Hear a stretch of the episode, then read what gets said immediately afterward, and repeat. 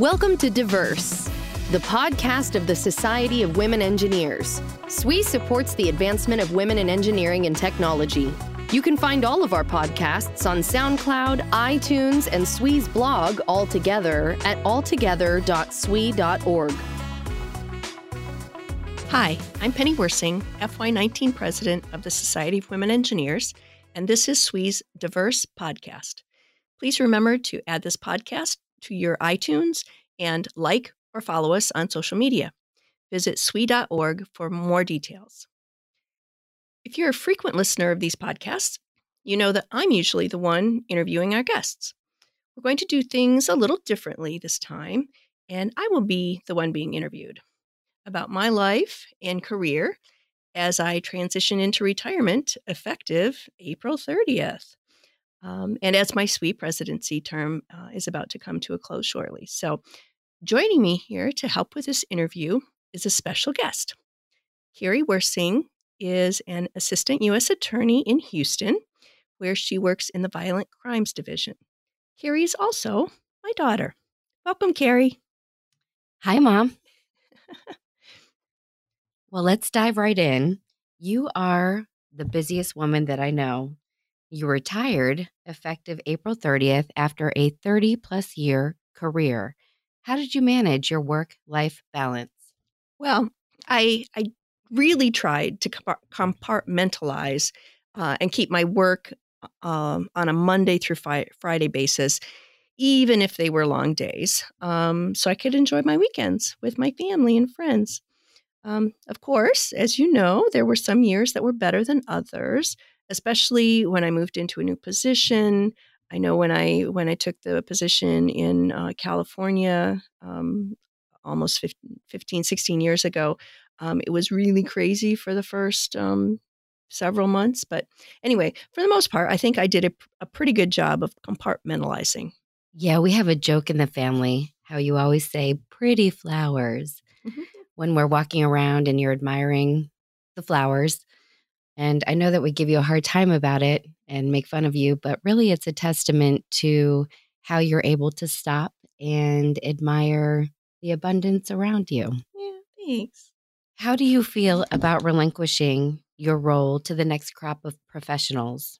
For example, how are you able to pass the torch, especially when you've been invested for so long? Well, um, I think I was fortunate in uh, being able to plan my retirement um, to, you know, plan the timing of it so that I was able to ensure staffing was in place and that there was a really solid transition of responsibilities. You know, I, I retired effective April 30th. I had thought about retiring a little bit earlier, but I really feel like um, the April 30th was a good time because everything was in place. I felt like everything had been handed off.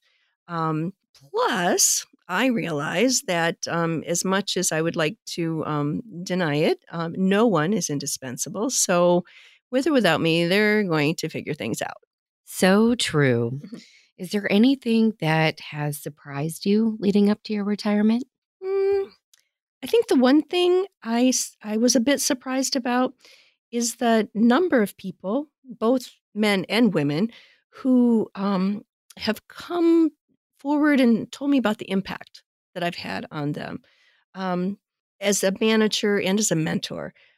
I knew I was serving as a mentor and all, but um, to a large extent, I felt like I was just treating people with respect and, um, you know, professionalism but um, perhaps that's a bit unusual. I don't know.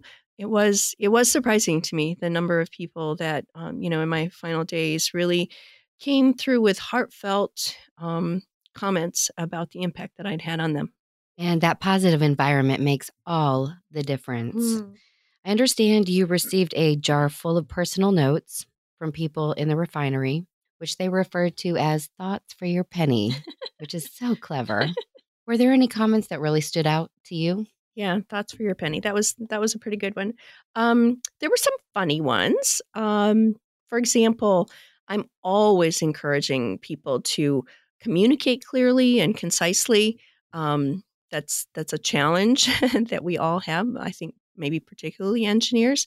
So, um, one person wrote a note that, that said that they now ask themselves, what would Penny say? Or what would Penny write when they're um, putting something on paper? So that's pretty cool, but it was, it was kind of cute.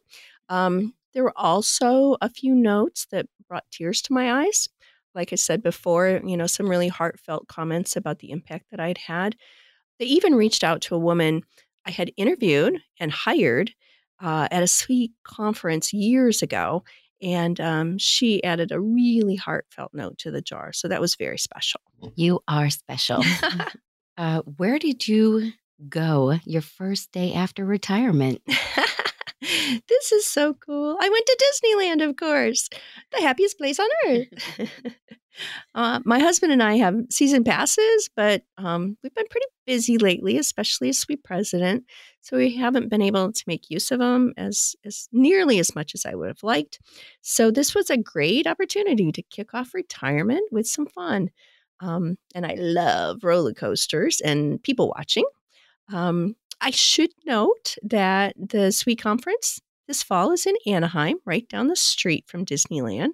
So I hope to see everyone there. Little plug for the fall conference. So, other than taking advantage of your Disney season pass, do you have any other plans post retirement? Well, I'm going to be traveling a lot in the next few months. Um, so it'll be a, a, while before I really get into any sort of routine at home. Um, I know I'm always going to be involved in nonprofits. I have a real a real passion for giving back and I also realized that I really like to solve problems. I mean, throughout my career I've been involved in a number of major initiatives where it was it was really solving some big problems. You know, I was involved in the ExxonMobil merger, um, and in fact, that you know part of that was what brought me to Torrance in the first place. Um, so, anyway, I know that I'm going to need to find a role where I can solve problems. Um, otherwise, I'm probably going to focus all my energy on, um, you know, my husband, and I'm pretty sure he doesn't need me solving his problems. Rick will appreciate that. Let's talk about being SWE president. The theme for this year is Let's Break Boundaries. What does this mean to you? Well, it was the theme was chosen based on um, obviously my personal history and discussions with the SWE marketing group. I have broken a number of boundaries in my career and my life, and um, and it's also a great way for uh, to relate to what SWE is doing uh, around the country and around the world. Um, it's just it, it seems like a, a perfect um, synergy for um, for really telling SWE stories and telling my story. And honestly, very timely. Yes. What has been your favorite part of being SWE president?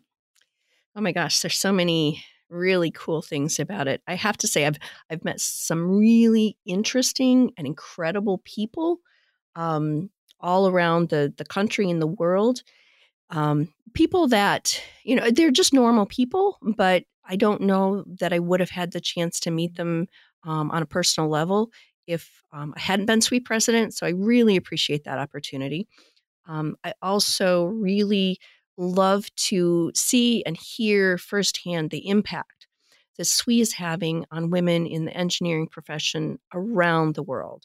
Um, you know, we really are known and respected as the go to resource um, and and having been involved in SWE for so many years, it is so great to see that we are are respected in that way. So it's it's been a really incredible experience. And what an incredible capstone on your very impressive career. Thank you. So you still have a couple of months left as SWE president. What are your plans? I just got back from We Local in Bangalore, India, and I'll be heading to the We Local in Berlin in a few days. Um, I'll also be participating in the selection process for inductees into the National Inventors Hall of Fame in Washington, D.C. in June. So I'm really excited about that. Um, there's also a lot of work to be wrapped up by the board of directors before the end of the fiscal year. And our fourth board meeting of the year will be in Chicago in June. So there's still a lot to get done in the next couple of months. Is there anything else that you'd like our listeners to know? Actually, I'd like to turn the tables a bit and ask you a couple of questions. So, you're an attorney. which is also very much a male dominated field. Um, what positive influence do you think I've had on your career? First and foremost, you've led by example, and you've always impressed upon me that I can do anything that I want to and be anything that I want to if I set my mind to it. I remember you sent me a card in the beginning of my career that said, Accept the challenges so that you may experience the thrill of victory. Mm. And I still refer to that. You've also shown me the power of networking and the power of having a strong network of advocates behind you. And I also remember when I was quite young, you showed me how to have a firm handshake. Mm-hmm. We even practiced that, mm-hmm. which is basically saying, Hey, I mean business when you show up. I can imagine in uh, the, the field of law, having a firm handshake um, can can be very impressive when you first walk into a room. So, well, cool. Well, Carrie, I'm so proud of you, and um, I'm very excited and and proud um, to see the great woman that you've become. Um, so, thank you so much for taking the time out of your busy schedule to help with this special podcast. Well, this is just a great opportunity. I wouldn't miss it.